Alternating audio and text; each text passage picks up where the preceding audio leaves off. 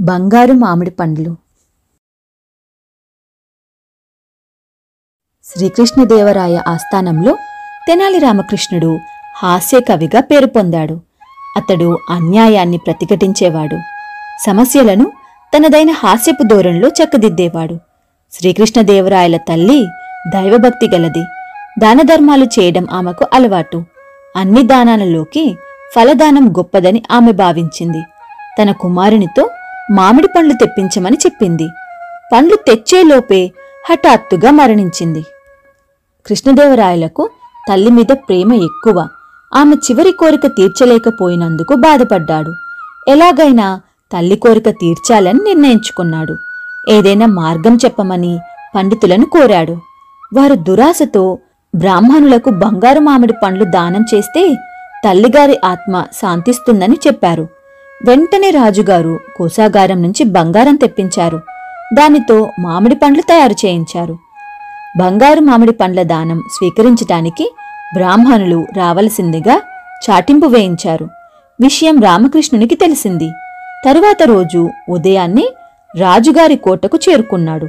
ఎర్రగా కాల్చిన సన్నని ఇనుప చువ్వను పట్టుకొని ప్రధాన ద్వారం దగ్గర నిలబడ్డాడు.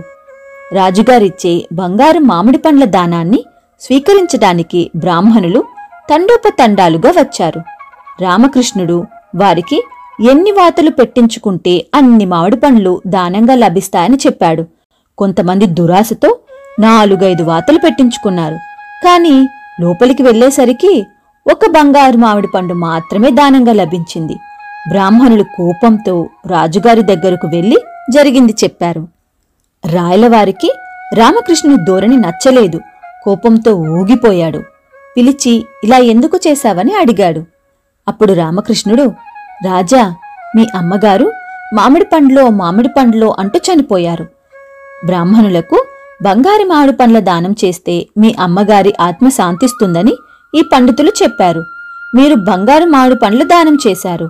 అలాగే మా తల్లిగారు నరాల జబ్బుతో బాధపడుతూ వాతలు పెట్టమని కోరింది. కాని చివరి కోరిక తీరకుండానే చనిపోయింది. కనుక వాతలు పెట్టి మా అమ్మగారి చివరి కోరిక తీర్చాను అన్నాడు. రాయలు రామకృష్ణుడి మాటల్లోని సత్యాన్ని గ్రహించాడు. తాను ప్రజాధనాన్ని ఈ విధంగా వృధా చేయడం సరికాదనుకున్నాడు. రామలింగడు పండితులతో ఓ బ్రాహ్మణులారా మా తల్లిగారు నరాల జబ్బుతో బాధపడుతూ వాతలు పెట్టమని కోరింది. కాని చివరి కోరిక తీరకుండానే చనిపోయింది. కనుక ఆ వాతలు మీకు పెట్టి మా అమ్మ చివరి కోరిక తీర్చాను. మన్నించండి అన్నాడు. బ్రాహ్మణులకు విషయం అర్థమైంది. వారు తమ దురాశకు సిగ్గుపడి రామకృష్ణునికి క్షమాపణలు చెప్పారు. బంగారు మామిడి పండ్లు తిరిగి రాజుగారికి ఇచ్చి వెళ్ళిపోయారు.